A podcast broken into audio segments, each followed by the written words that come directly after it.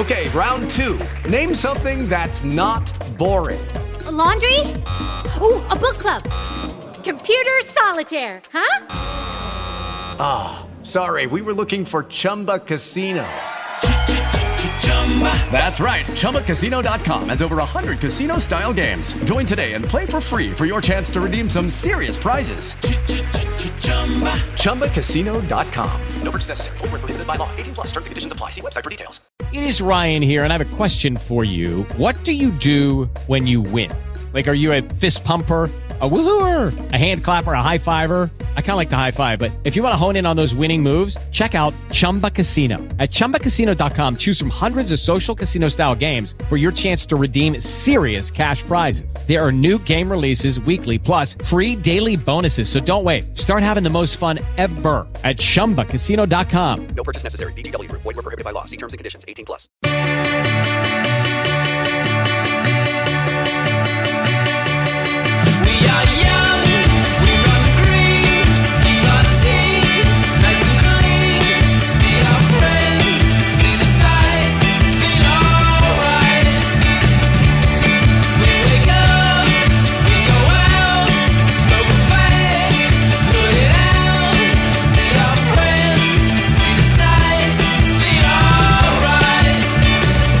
Casa, casa circondariale, casa cantoniera, casa matta, casa di cura, casa occupata, casa popolare, casa famiglia, casa vacanze, casa del padre, casa nostra, casa sollievo della sofferenza, casa nella prateria, quella casa nel bosco, casa pound, no, questa no, casa chiusa, casa chiusissima, restate a casa, isolatevi, non è più tempo di chiudere i porti, è tempo di chiudere le porte, le finestre, di serrare gli assi e di colmare i pertugi, allacciate le cinture, ma mantenete le distanze di sicurezza, è il tempo di accendere la tv, il pc, il proiettore e di sedersi lì sul divano tutti insieme, juntos, ma neanche poi tantos.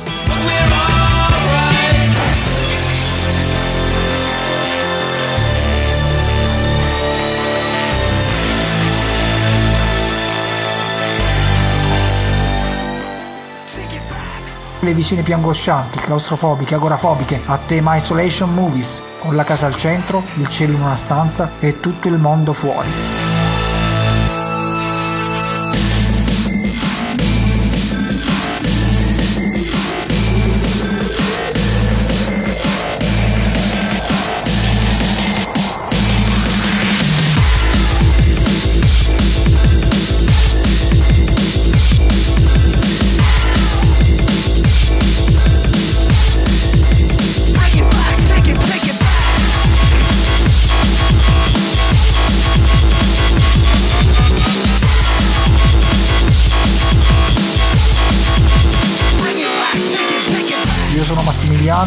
Quello ha uno sputo da me Mirko. E vi saluto anch'io, però da Macerata.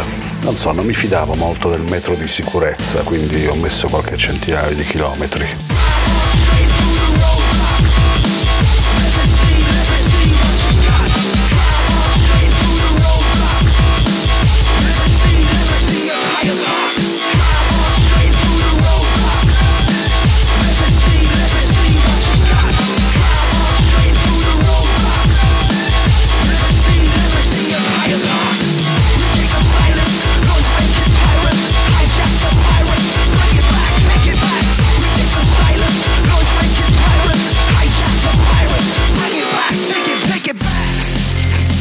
Alla console da qualche parte nell'universo c'è Daniele The Magic Sonic Graphic. Questa è la sesta puntata.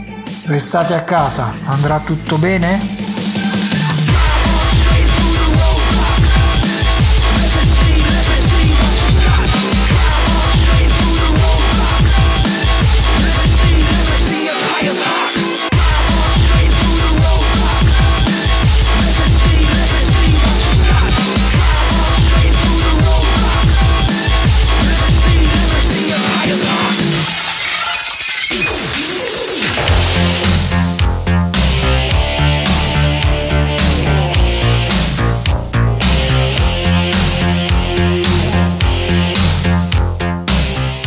Wolfpack è un documentario straordinario, un docufilm del 2015 che ha attecchito nel nostro cervello come una perfida gramigna. The Wolfpack è la storia dei fratelli Angulo, sei alienati di età e sesso diverso, costretti a vivere segregati in un appartamento del Queens a New York. E così vivono dalla nascita vicini vicini, perché Babbo Angulo, di origine indiana, anzi scusate, di origine india ed ex fricchettone, vuole preservarli dall'orrore del mondo esterno criminale, vizioso e avido. Se non lo avete ancora visto guardate gli Angulo, su un'umanità elevata alla N, cresciuti a pane e film e clausura. Giocano a rappresentare Halloween, Pulp Fiction, le iene, sono freak, mostri, nelle sembianze e probabilmente nel cervello, eppure sono innocenti, candidi, virginali e quando hanno l'occasione per uscire dalla gabbia di casa, guardano tutti con i loro occhi, disturbati, esagerati, fuorviati, allucinati. Lo zenith dell'opera è nel canto corale, quando gli Angulo Brothers, in favore di camera, al chiuso della loro stanzetta, cominciano a zompare e a dimenarsi sulle note di Tarzan Boy di Baltimora. Tarzan Boy di Baltimora in una casa segregata a New York. Pensate un po' cosa fa la clausura. Eh sì, aggiungerei giusto una piccola nota sulla regista Crystal Moselle, esordiente, che ha praticamente incontrato per caso tre o quattro dei, dei magnifici sette angulo per strada. Ha cominciato a chiacchierarci perché era attratta ovviamente da queste presenze vis- visibilmente aliene al contesto urbano. Ha cominciato a chiacchierarci e piano piano a filmarli e ha scoperto della uh, vera e propria reclusione nella quale vivevano soltanto molti mesi dopo, credo dopo un anno e mezzo, dopo aver iniziato le le riprese. E eh, la, dichiarazione, la, dichiarazione, di uno dei fratelli dopo aver visto il documentario è stata è come se venissi da 100 anni di terapia ma ora sto bene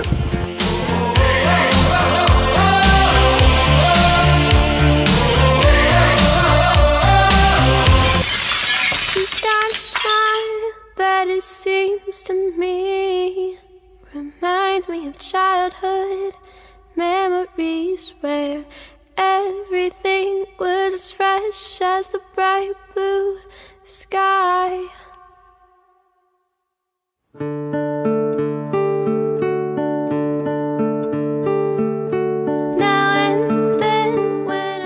Parliamo adesso di Capitan Fantastic di Matt Ross, interpretato da Viggo Mortensen. In questo film Viggo Mortensen è esattamente quello che dicevamo prima, cioè è un Tarzan boy, è una specie di hippie che vive alla maniera di Tarzan, nudo, esibisce anche le pudenda in full frontal, che, si, che vive nelle foreste dell'Oregon o nel Maine o da qualche parte di là, con un comando di figli, anche lui sei figli, di età e sesso variabile. Lui si allena, caccia l'arma bianca, gli educa le arti e i mestieri, insegna loro a cantare, a suonare, a declamare il Bill of Rights e gli insegna anche a pensare. Lo fa di imperio, rifiuta però tutti i mezzi tecnologici, quindi è luddista. Non c'è televisione né internet nei boschi, nessuna scuola. Ci sono libri in cui evidentemente il padre padrone si riconosce, quindi Fratelli Karamazov, Lolita, il fumetto Mouse di Art Spiegelman, robe così. Non c'è Faulkner ad esempio, ma su questo torneremo più tardi. La famiglia fantastica è monca, manca la mamma. Hippie anche ella è pure buddista, ma straricca di nascita, che ha abbandonato i suoi alla vita nei boschi. Un bel dì la cara si suicida e i genitori decidono di darle sepoltura cristiana, contro le disposizioni crematorie della fu buddista. Capitan Fantastic è quindi costretto a, ritornare nella civiltà reale o nella vita reale con i suoi figli, lasciando i boschi. Lo fa con un bus. È come se questo bus tornasse da Into the Wild negli inferi della, degli Stati Uniti attuali.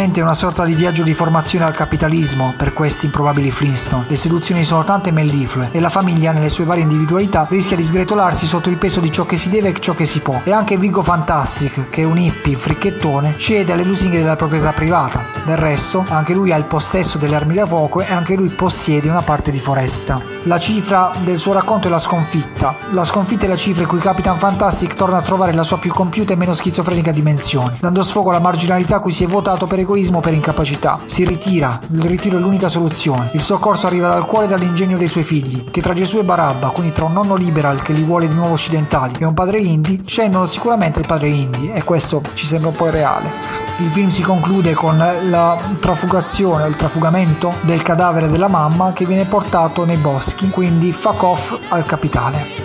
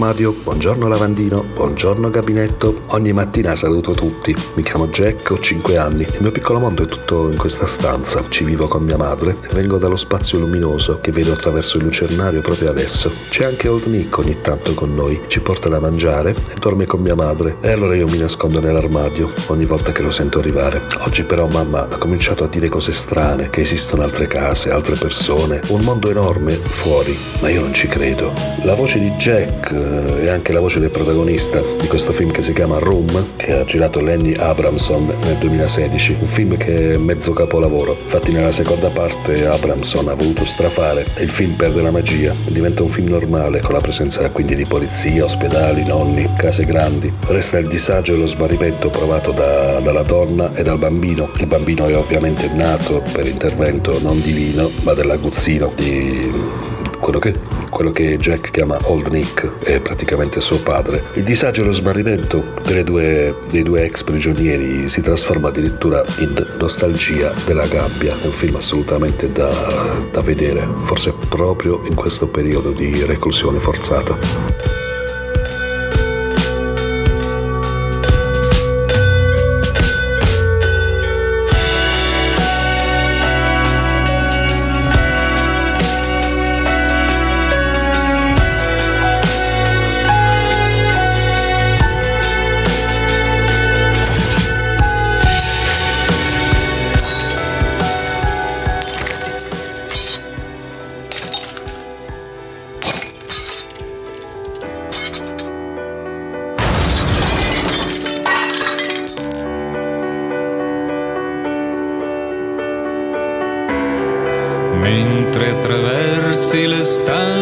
Infinite di questa casa nascosta agli dei,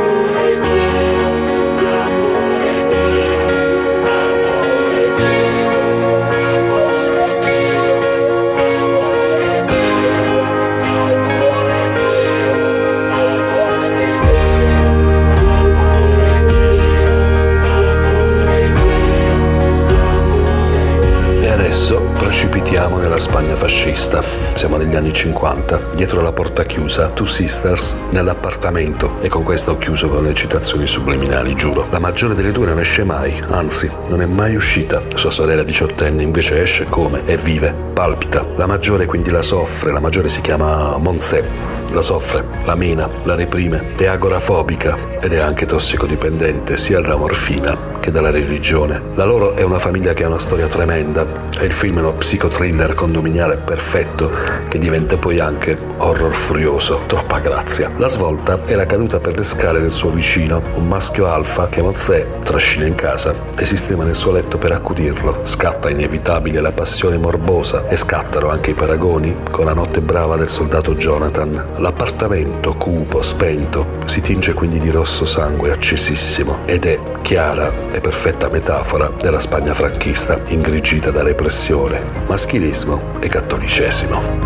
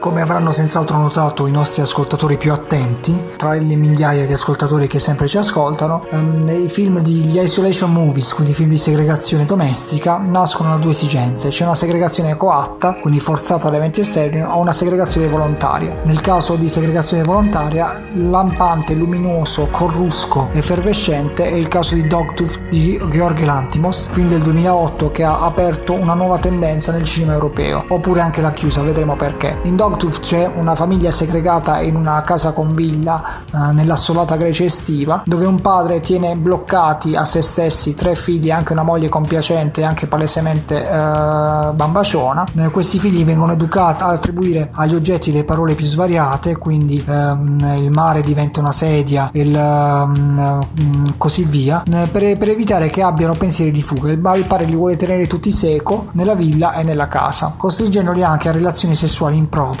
quindi il maschio, eh, il più giovane del, dei figli, un ragazzo, viene um, iniziato e anche um, avviato ad una prostituta, mentre le figlie chiaramente hanno uh, sensazioni e pensieri impuri. In questa Dogtooth che uh, riprende anche la lezione di Ulrich Seidel, quindi come cinema crudelissimo e assolato, un po' come il canicola di inizio secolo, uh, non mancano riferimenti cinefili, in questo è molto simile a Wolfpack, perché il frammento di rivolta, il fermento di rivoluzione verrà dall'incauta visione di alcuni alcune videocassette con dei film. Abbiamo riconosciuto Rambo abbiamo riconosciuto uh, Le Squalo abbiamo riconosciuto uh, anche Flashdance. I film non sono mai nominati ma una delle figlie um, ne fa proprio i dialoghi li ripete ossessivamente al padre fino a quando riuscirà drasticamente a fuggire. Anche se il film si chiude con un fuoricampo bellissimo perché non si capisce se c'è veramente una fuga da questo recinto domestico o se la famiglia di questo pazzoide greco è costretta alla segregazione eterna. Dogtooth uh, in greco Kinodontas è un film assolutamente da non perdere in questo genere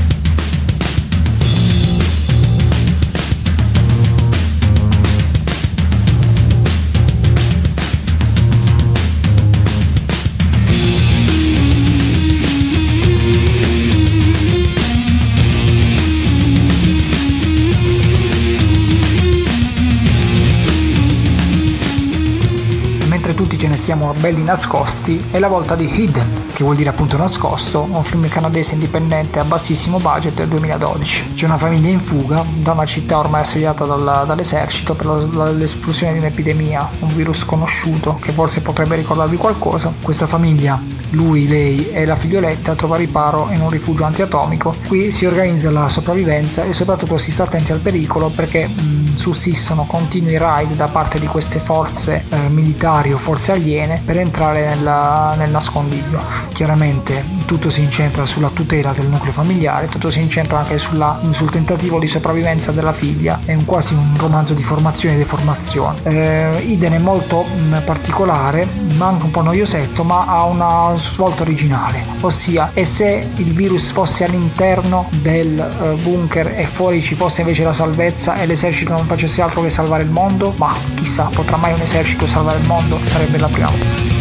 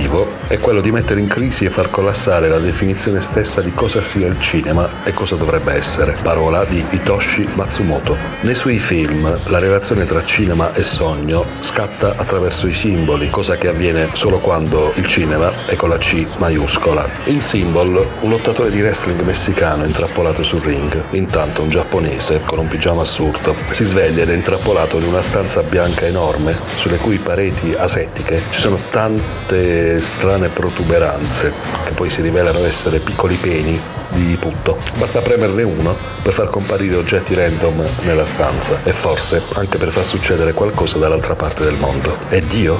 E Dio nemmeno lo sa. Ogni suo gesto sembra una ricerca della libertà, ma è alla ricerca della libertà del- dal ruolo divino? Tutte riflessioni legittime, anche quando una nuova sagoma appare sulle bianche pareti e si tratta di un culo enorme che sgancia sulla metta un peto fragoroso. to show many things. Shot my pen, and you, I'm glad saying.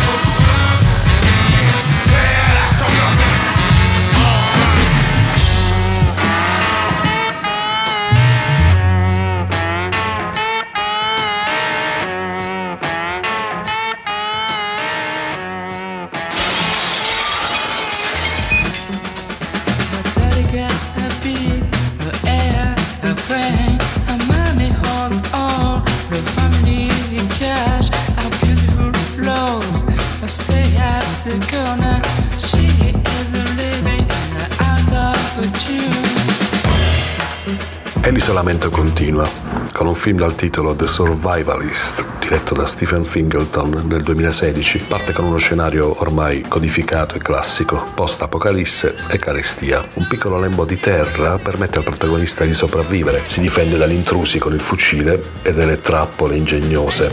Dopo anni di solitudine però, ecco che appare una donna affamata che offre al survivalist la sua giovane figlia per un po' di cibo e riparo. Al centro del film è ben evidenziata la lotta per la sopravvivenza, oltre a una visione del futuro sempre più realistica tra l'altro, nel quale bisognerà scegliere cosa e chi sia utile o inutile per arrivare vivo al giorno dopo. Fingleton riesce anche a portarci nella storia del popolo inglese, rievocando quindi la nascita di una borghesia mercantile, militarista e razzista fino al midollo. Mette in scena anche, riesce a mettere in scena anche lo scontro eterno tra l'uomo solo, potente e resistente e il matriarcato.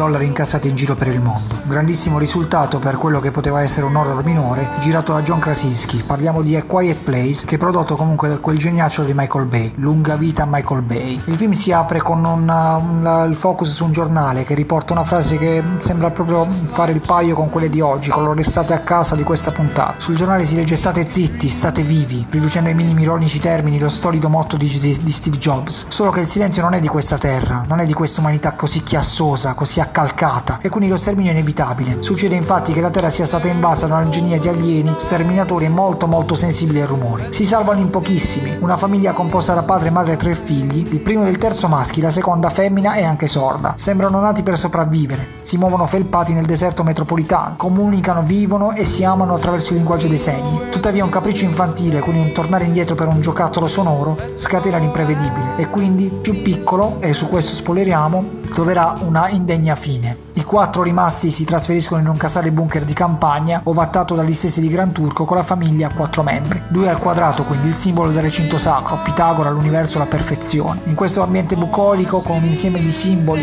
il silos, l'acqua, il grano, che possono essere salvatori o possono essere anche portatori di sventura, come in tantissimi film d'orrore, si crea una nuova perfezione. Il film vive di scene madri, dove gli elementi stessi che compongono la campagna sono adoperati di volta in volta come elementi salvatori o mortiferi.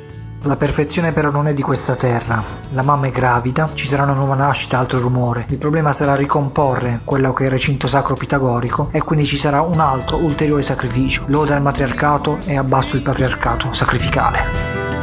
I watched you from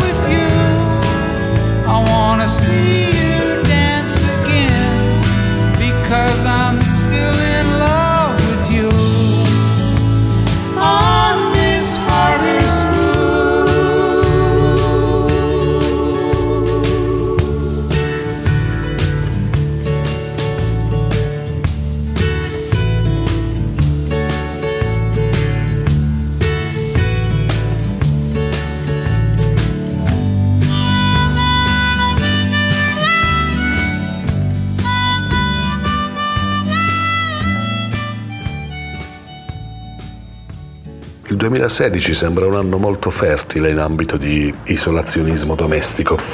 Sono molti film a essere, ad aver visto la luce proprio in, quei- in quell'anno. Esce anche Ten Cloverfield Lane di Josh Trachtenberg, film che è parente sì con il film Cloverfield, ma molto molto molto lontana. Qui la casa è un bunker antiatomico, fuori l'umanità è quasi estinta. Dentro troviamo Michelle, prigioniera però dello psicopatico di turno. Enorme perché è John Goodman. È cinema da camera, con Hitchcock come modello ovviamente. La cosa interessante è che il rifugio dall'apocalisse è anche la tana dell'orco. Michelle vuole scappare, ma fuori c'è la libertà o la fine del mondo.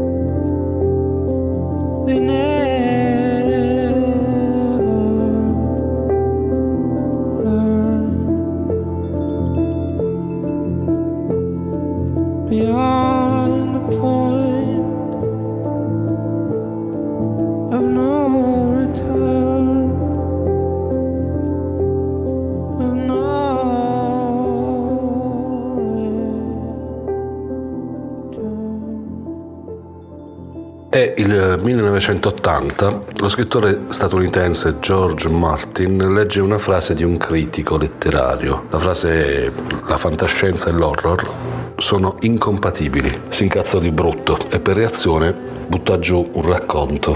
Il racconto si chiama Night Flyers. La serie tratta da questo racconto dovrebbe essere già disponibile su Netflix. Ha un, un canovaccio abbastanza classico. Come al solito la Terra sta morendo e un'astronave che si chiama appunto Night Flyer parte per stabilire dei contatti con eh, alieni evoluti. A bordo dell'astronave ogni membro dell'equipaggio porta con sé segreti e perversioni. C'è anche un ragazzo dotato di poteri psichici incontrollabili o quasi, che potrebbe essere utile per comunicare con gli alieni, ma è potenzialmente pericoloso per chiunque a bordo e nessuno si fida di lui. La serie inizia con un massacro feroce e il messaggio è quindi chiaro, andrà tutto a puttane. Visioni orrorifiche, voci inquietanti, incidenti, tensione e paranoia alle stelle per tutta la durata della serie. Alla fine si tratta de- di una- della classica tematica della casa posseduta, anche se la casa si trova nello spazio. È una trappola, una trappola dalla quale non si esce vivi.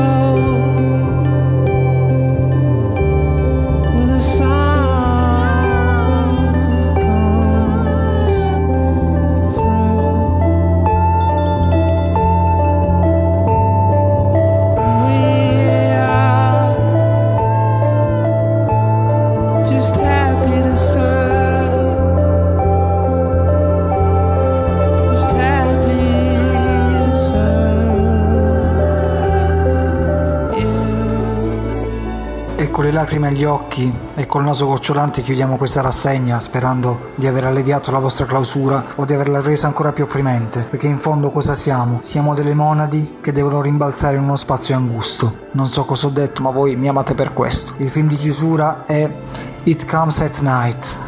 Un titolo agghiacciante per un film bellissimo del 2017. Il regista è Trey Edward Schultz, un regista di 32 anni. Segnalatevi, segnatevi questo nome, Schultz, non Schultz chiaramente tedesco, ma Trey Edward Schultz, perché sentirete molto parlare di, di lui. Sentirete molto parlare di lui perché nonostante la giovane età ha già realizzato almeno due capolavori. Prima di questo Krisha, che è un film sulla deriva psicotica di una tranquilla nonnetta all'interno di un contesto familiare disturbato o che lei percepisce come disturbato e poi appunto It Comes at Night c'è un virus un virus che anche qui è nell'aereo e una famiglia che vive blindata serragliata lui, lei e il figlio di 17 anni che chiaramente non ha alcuna vita sociale se non per il cane che gli ha lasciato il nonno morto malato decidono un giorno di accogliere una famiglia di profughi una qualsiasi altra famiglia un altro lui, un'altra lei più giovane e un bambino più piccolo. Chiaramente eh, ci sono delle dinamiche familiari che si incrociano. Il, finalmente il figlio 17enne della prima famiglia vede nell'altra famiglia da una parte l'oggetto del desiderio nella giovane moglie del, del profugo, diciamo, dall'altra parte un compagno di giochi, un compagno di esperienze. Il male però si insinua e con il male intendo il, il dubbio, la diffidenza e anche il male vero e proprio. E così tra incubi, claustrofobia e Mexican standoff, ossia giochi di pistole di, mm, che creano lo stand by per chi spara per primo a chi, si arriva verso un epilogo dolorosissimo eppure verissimo. Vi consiglio It Comes at Night perché è il film che ho trovato più simile a quello che stiamo vivendo adesso, la nostra situazione di paranoia, di assolutamente allucinazione, ma anche di estremo entusiasmo nel vivere questi film e nel continuare a vederli tutti insieme. Ciao ragazzi, forse ci sarà una settima puntata, forse un giorno faremo la puntata sugli Amazon Warriors, forse no. Dicotomico caro vostro vi saluta. Ciao, stay safe.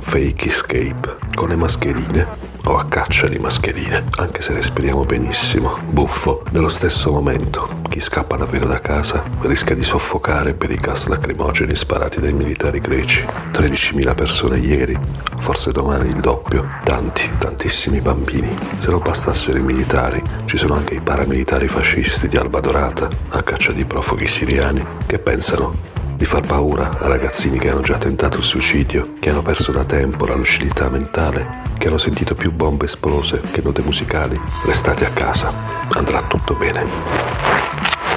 E per oggi basta così. Se la settimana prossima ci sarà ancora l'Italia e il mondo, ci saremo anche noi. A presto, forse.